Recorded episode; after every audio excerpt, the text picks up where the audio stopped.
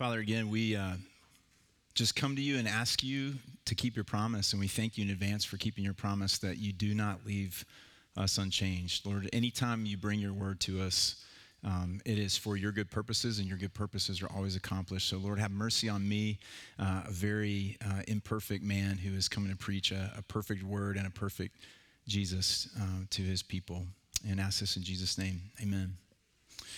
So, um, tell you a little story from freshman year in high school.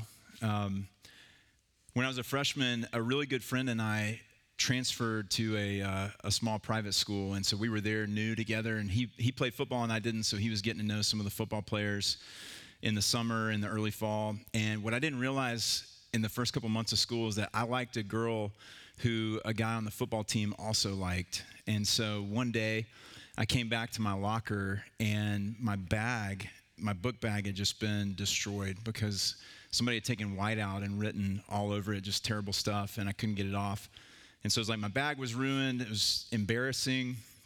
And so I'm walking around school for a few days. And then I come to find out that the person who did that was actually my good friend who came over with me.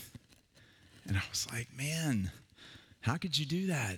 Right? Like, how could you watch that happen? How could you be the one to make that happen and then watch the aftermath of that? And uh, we've since, he's still one of my best friends to this day, and we've patched it up. But um, man, that was really painful. And, you know, it's just, we all experience stuff like that, but it just hurts a lot more and it cuts a lot deeper when it's somebody that you thought was your brother, somebody that you could really trust and lean on.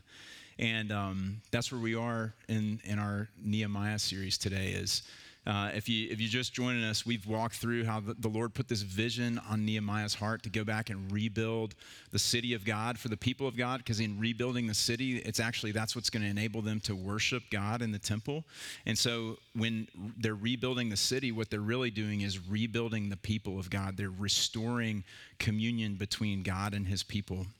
And so Nehemiah makes this journey from the lap of luxury. He's a second in command in the Persian government. He goes into the ruins of Jerusalem and he gathers all these people to do the impossible, but the Lord is with him and continues to sustain him, continues to give him exactly what he needs. But they face all this opposition, and there are all the basically all the surrounding kingdoms were so delighted to have Jerusalem weak and the walls were down, and so they could take advantage of them. They weren't a military threat, they were dependent on them economically. And so uh, when they saw the walls going back up, they were not happy. And so they began to mount these attacks that were. Um, aimed to dis- distract and discourage and, and even to kill God's people. But God thwarted their attacks, and so now they're safe from those enemies. But now the enemy is within the wall, the enemy is their own brothers, their own flesh. Um, the, the people of God are doing terrible things to each other. And so the first five verses here is just what's happening. There's this great outcry from the people. Um, these people you know, just think about this. These people, um, most of them were farmers. Most of them had farms that they had to take care of. But Nehemiah had called them and said, No, we've got to stay in the city. We've got to spend the night here at the wall. We've got to do, we got to, this is our first priority. And so, for who knows at this point how long, but for, for many weeks and months, um, these people are here. Uh, away from their farms. And so it's putting a huge stress on their families. But on top of that, we, we learn that there's a famine. And so it's, it's doubly hard. And so while these people are here sacrificing, giving themselves, giving their time uh, and attention to this corporate project, um, we hear about these differing levels of distress as these people come with complaints. And it, it kind of reads like Goldilocks and the Three Bears a little bit because there's this ramping up with, with these three repetitions. It says, uh, There were those who said, that's the formula. So, first, there were those who said, Hey, we have a really big family with a lot of children. And like a lot of children is a blessing. Uh, that's what God's people believe. But they're just saying the facts of like, we have a lot of mouths to feed, and food is getting more expensive, it's getting scarce, and we need help. And then there were those who said, We're mortgaging our fields and vineyards and houses. And then finally, the, the last one is the worst of all. And then there were those who said, We have already mortgaged everything because of the king's tax, and now we are forced to sell our children into slavery. And there's this, this pitiful line at the end of verse 5 we can't help it, for other men have our fields and vineyards. Like we don't have a choice. And this was not something that was foreign to the, the ancient Near East. This was a, a, normal practice to sell people into slavery, almost like indentured servitude, that if you didn't have the money to pay off debts, you would sell children into slavery and they would work. And so it's basically like child labor to work to pay off your debts. And you would sell them a lot of times before you would sell your fields, because once you sold your fields, if you were selling to people outside the people of God, then they were just gone and your means to work, your means to finally get to a place where you can make an income were just gone. And so these people were just selling their children, like, hopefully this will all turn around and we can buy them back. But the problem is when you sell um, your daughters, a lot of times when the daughters are sold, they become wives of the people that they were sold to. So there's, in some sense, you're not going to get them back, at least not in the same way. And so they say, we can't help it because other, other men have our fields and vineyards, but these other men are their brothers, are the nobles and the, the wealthy people. And it says their cry that they're making uh, to Nehemiah and to God through Nehemiah is, Our flesh is as the flesh of our brothers, our children are as their children. Like, we are all the people of God here. Like, God loves us the same as He loves them, but look at what's happening. Like we're having to sell our children into slavery and their children are safe at home. And this is sickening. And, and in a sense, what they're saying is they just sat and watched as we sold our children into slavery. They just watched it happen. They could have stopped it because they were the ones that were holding the debt. They could have just said, hey, you know what? We'll forgive your debt. But they didn't. And the worst part of all was that it, it wasn't like they were starving. It was that they saw an opportunity to make more money. They were being opportunistic and they didn't even flinch at what was happening as a result of their, their play. And so Nehemiah uh, in verse 6 says he was very angry uh, at what had happened. And I want to just pause here. This is not what the, the sermon is about this morning, but um, is anger healthy? What do you think? Yeah, right? It can be. Sometimes. Yeah. Righteous anger is good and healthy. What would be unhealthy is if this kind of cry came out and no one cared. Mm, you know, that's just, man, that's tough. Sorry. Sorry that's happening. Go on about our business. Um, Nehemiah was was angry and it was it was a healthy, good anger because when anger is healthy and righteous, it is uh, born out of love. It is born out of love for something that you care about or someone that you care about and you are protecting them.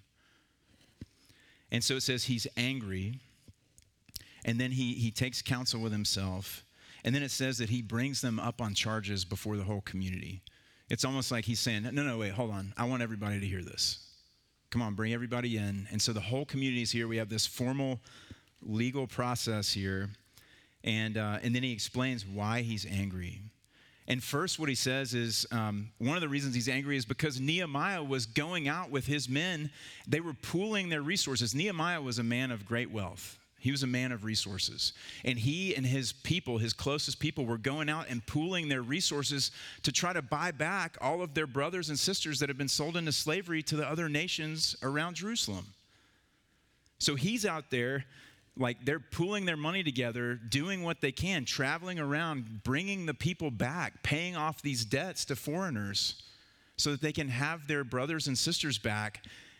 And these guys are just selling them again, so they're going to have to go back and buy them back again.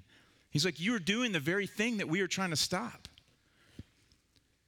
And then, secondly, is just um, if you want to spend some time in Leviticus 25, which I know you do, um, this week, this whole chapter is, is this part of God's law that talks about what happens with the people of God when somebody goes into debt. And so um, we're going to be drawing a lot from this chapter this morning.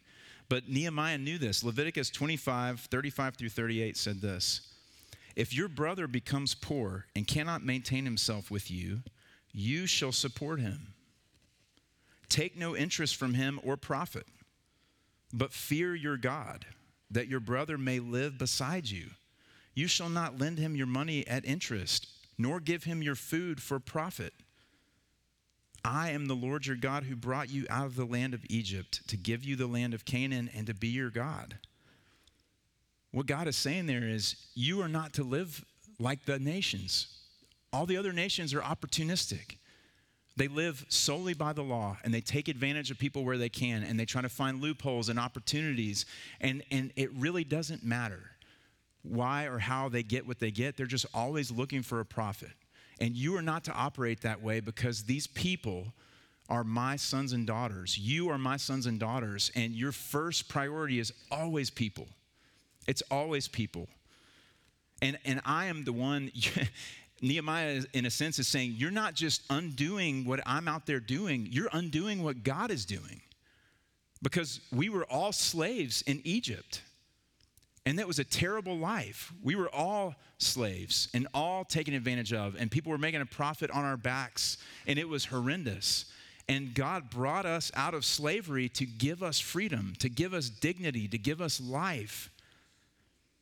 And you are undoing the very thing that the God, the whole thing that makes us one people, this God that we follow and serve and worship and is supposed to be our God and showing us how to live, you're undoing the very thing that He says is very important to Him.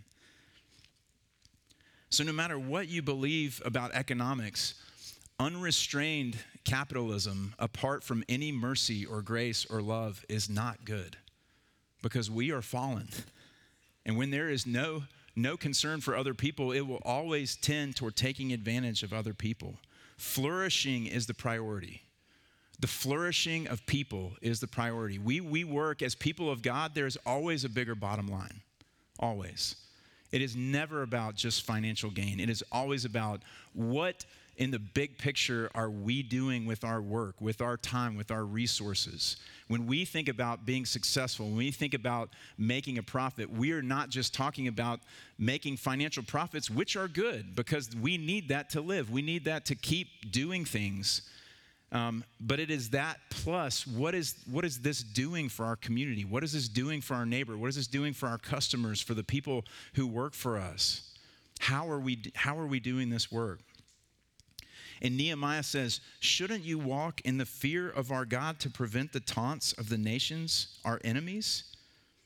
Again, we, we are slandering God's character. And we're not just slandering God's character for his love for these poor people, your brothers and sisters who are, are in dire straits, but we're slandering God's character for who he is to you. The, the, the men and women who have resources, who are the nobles and the, the wealthy that are, are doing these deals, we're saying something about who God is to us or who he is not to us. Listen to this. This is from uh, verses 20 and 21 of that Leviticus 25 chapter. It says, and if this is uh, talking about every seventh year, you're supposed to leave a field fallow so that it can have rest and so that it won't be depleted. And um, it says this, and if you say, What shall we eat in the seventh year if we may not sow or gather in our crop? Listen to what he says. I will command my blessing on you in the sixth year so that it will produce a crop sufficient for three years. Listen, you and I, if we always only live by conventional wisdom, we will always live with a scarcity mentality. Why? Because this world is a scary place because things happen, because there are economic downturns, there are unforeseen circumstances, there are car wrecks, there's cancer, there's all sorts of stuff. So if I'm only living out of unconv- uh, out of if I'm living out of unconventional wisdom, that'd be interesting. If I'm living only out of conventional wisdom, I will always live with a me first mentality. I will always live terrified. I will always live like there's a scarcity and there will never be enough. But Nehemiah saying, hey, listen, that's not who you are. I mean, look, these people had plenty. And they were still living like this. They're still trying to find a profit any way that they can, even though they're already the wealthiest people in the community. So it's not like, you know, if you and I are living in a place where we think that there's a, a certain line that we can cross financially and then we're going to stop living like this, we're fooling ourselves. There is no magic number. There is no once I get to here, then everything's going to change. That doesn't exist. Because even when you have an abundance, you still live like this. But he says, you are, you are slandering God's character for his provision for you. Like, listen to his law. He said, You can leave that field fallow. Why? Because I'm a supernatural God who loves you and I intervene in your life in a supernatural way. I'm going to make it so that all of your crops are going to grow in abundance and produce more in the six years so that you have enough to do what I'm commanding you to do. And you and I have a heavenly Father who loves us, and He always gives us enough to do what He commands us to do. And so, what would the taunts be from these enemies? Or what would the taunts be from the people in our lives who don't know the Lord, who see us living like this? They would say, God doesn't care. He must not care about his people. And maybe this must, all this must not be real because they're living just like we are. There's no difference. These people who call themselves Christians, who, who think they're all high and mighty, um, they're doing the exact same things. When, when everything hits the fan and there's a shortage and there's a felt lack, they behave the exact same way that we do. So, why would I ever think that this is real? When we live like this, we're making it not only hard on each other, but we're making it a lot harder for the people who don't yet know God to believe that He is who He really says He is. That He is a God who has mercy and has grace and actually has concern for His enemies and wants them to become His sons and daughters. And so we have to just stop here. I mean, it's easy to leave this in, in Nehemiah and to think, you know, I actually don't have a lot of resources and I'm not lending my money at all. I'm trying to make money just so that I can make it each week. But uh, I want to bring this down to, to our level today and ask what, what is it inside these nobles that would make them live like this? What is it, what is it that makes anyone live like this? Well, there's this orphan mentality that we're afraid of scarcity, so we hoard. Um, I mean, look at what happened with toilet paper during COVID. Um, but it's, it's like my friend in high school. It's like the story I told you. He was living out an orphan mentality when he did that. If I don't make it with these guys, I have nothing. Like, this is my only hope. And guess what? I, I've done that kind of thing to other people and worse. And that's because I'm living out an orphan mentality. I have to behave this way. I have to not have any concern for you because all I can think about is me. Because if I don't get this, if this doesn't happen, if things don't go the way that I need them to go, then everything is lost. So I actually don't have any capacity to think about you at all as, as I'm making these calculations on whether or not this is a good idea. But we're not just orphans. It's, it's not only that we have this orphan mentality, it's actually something far deeper and far worse. It's that we're orphans and we are slaves. We are, we are slaves to sin.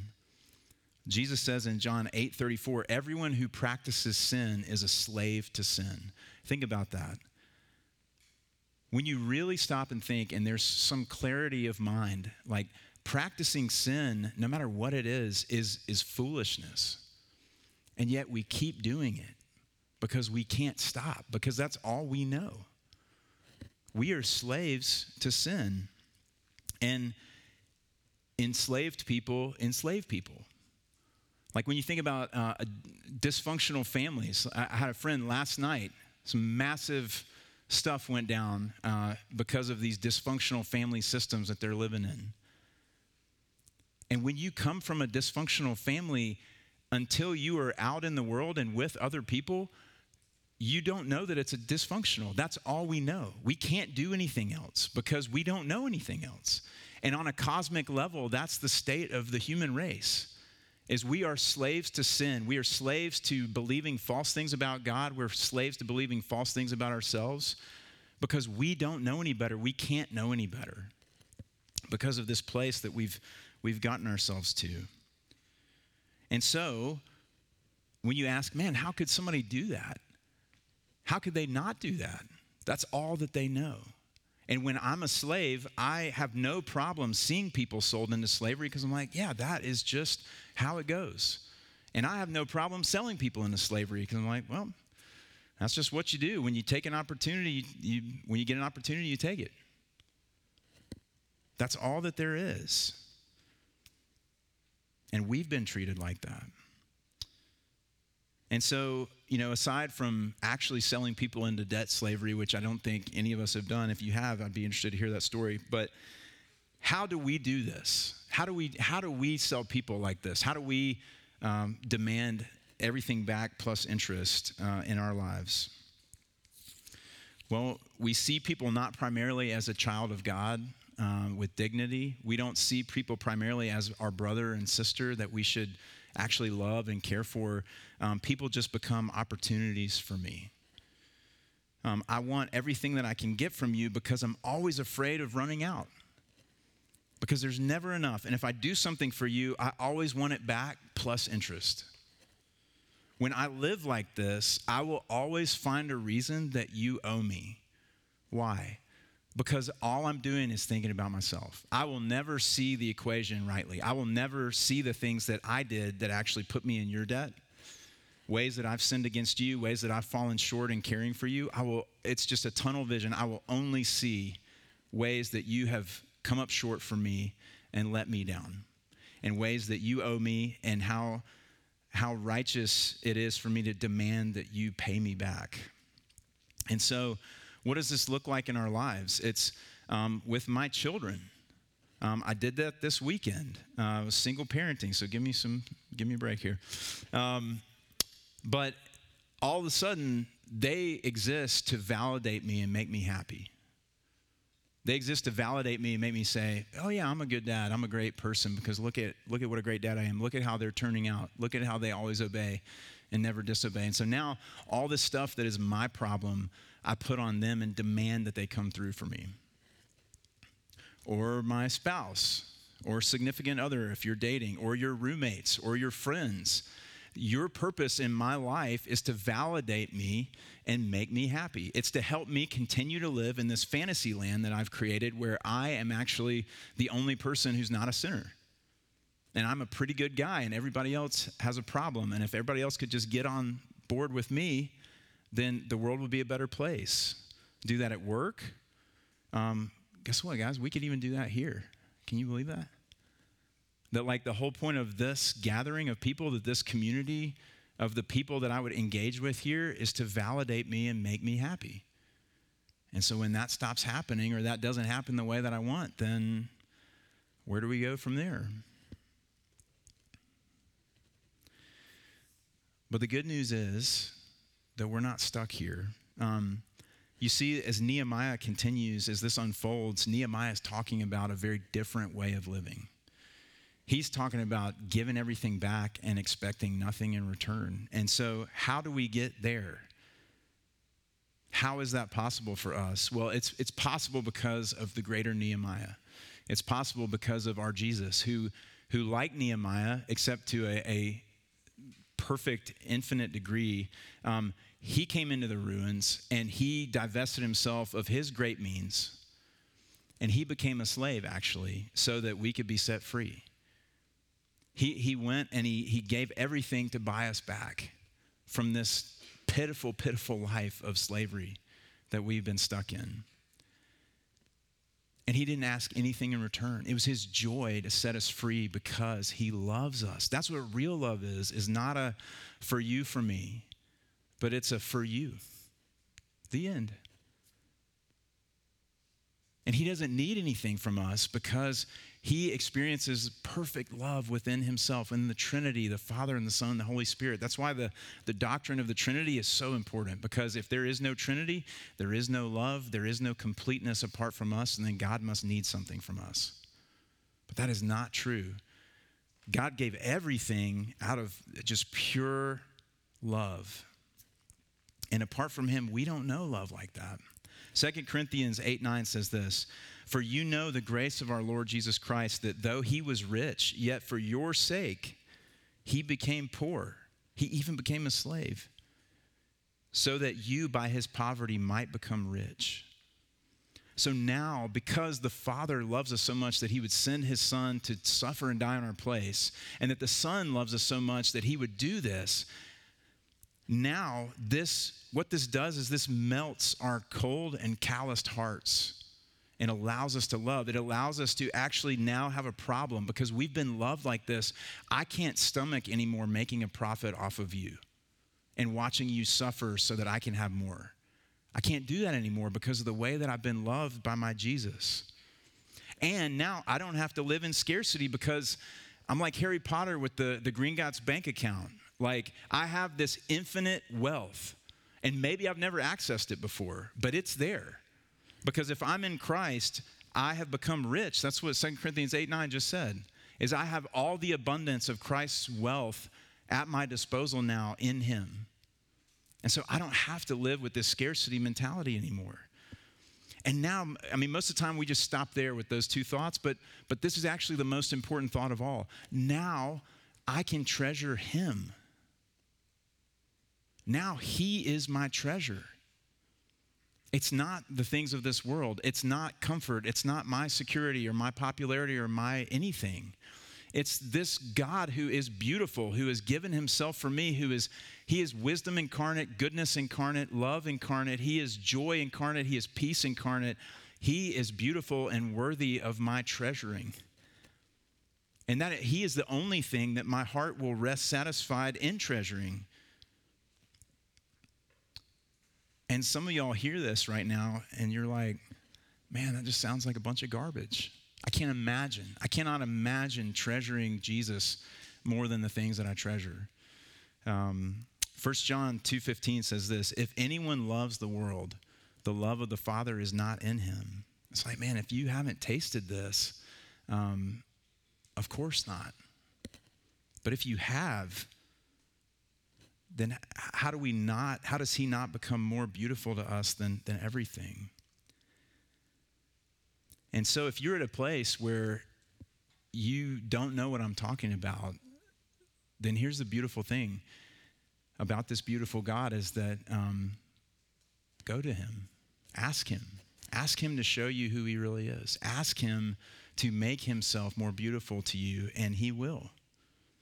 And so now in Christ, what, is, what, what does life look like now? The last few verses here um, free people, free people.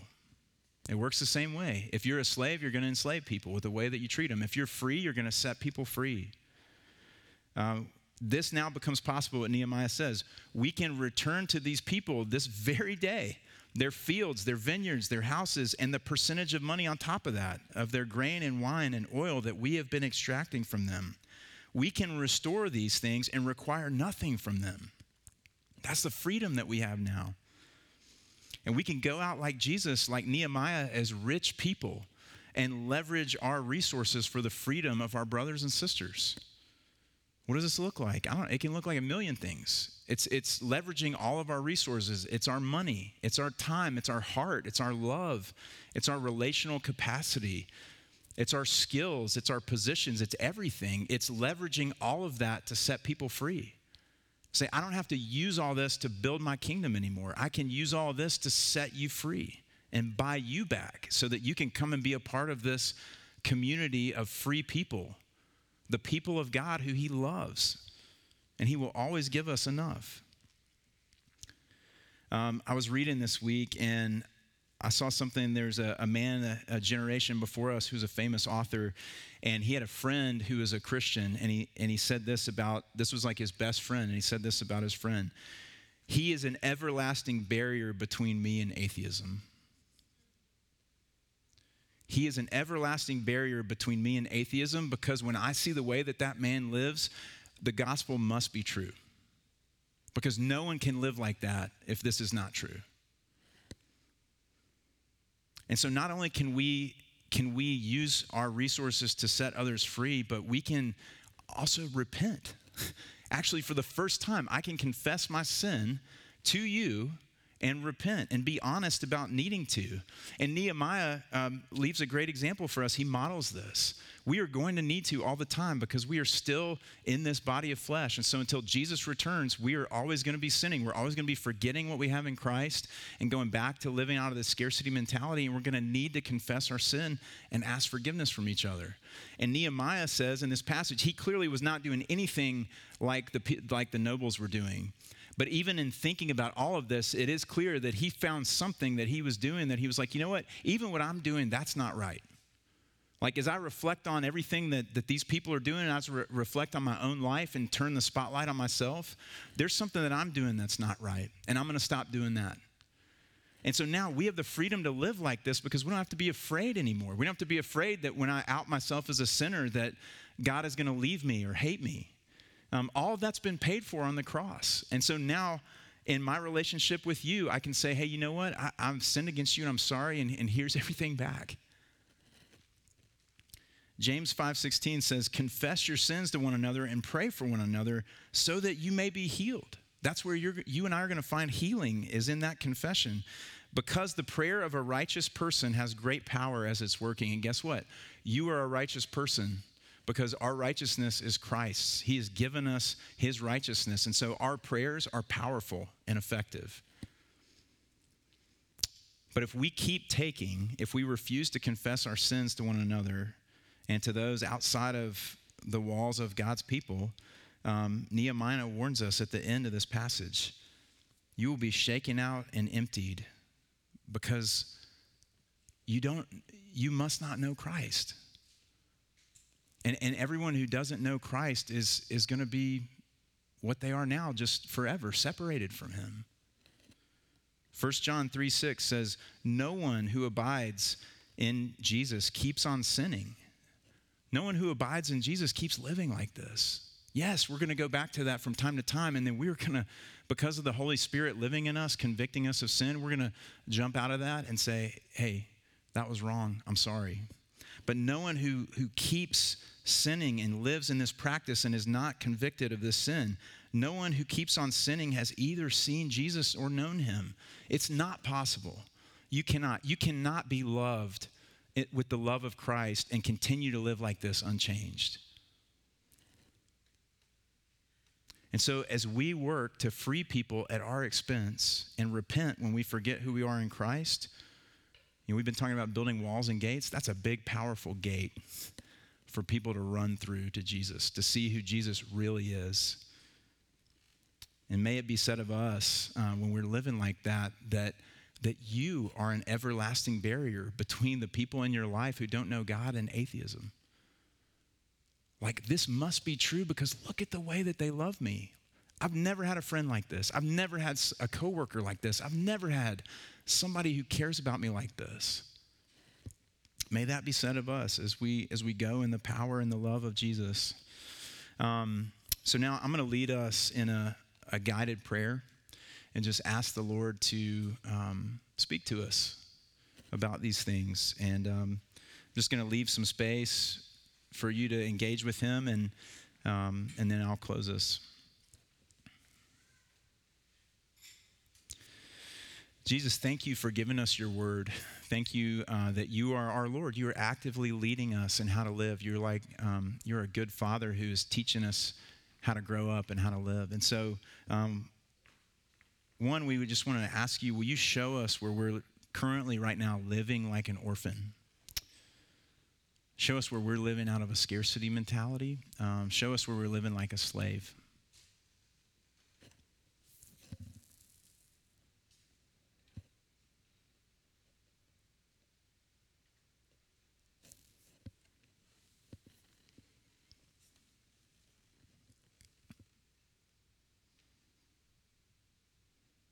Who am I enslaving right now the way that I'm treating them?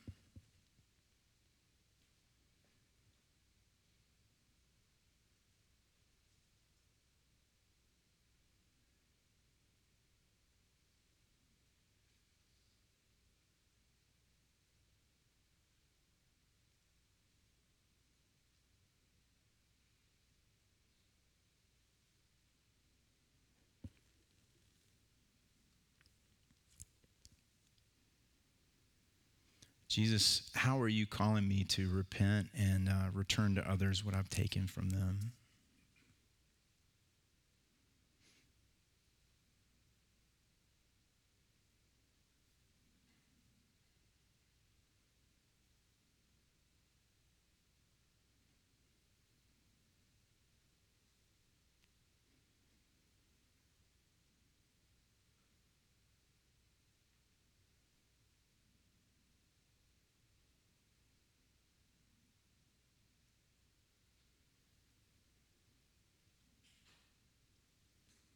Jesus, will you, will you give me the faith to um, believe and see you for who you are?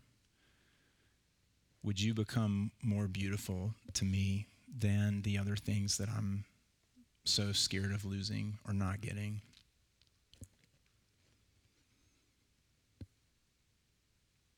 And would we get to experience and live out of that freedom? And would that be a very powerful thing, Lord? Would you use us to continue to build gates that people can walk through uh, to come and know you and see you and have life in you? And Lord, even for us, Lord, would, would, would we not be like those who, who have a, an infinite bank account and continue to stand on the streets like beggars? and steal from people. Lord, would you get me in touch? Would you get us in touch with our abundance in you?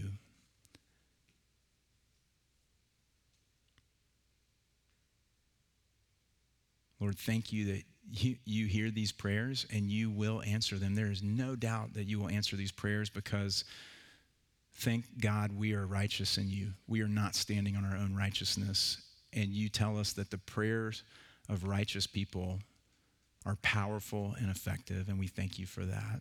In your name, amen.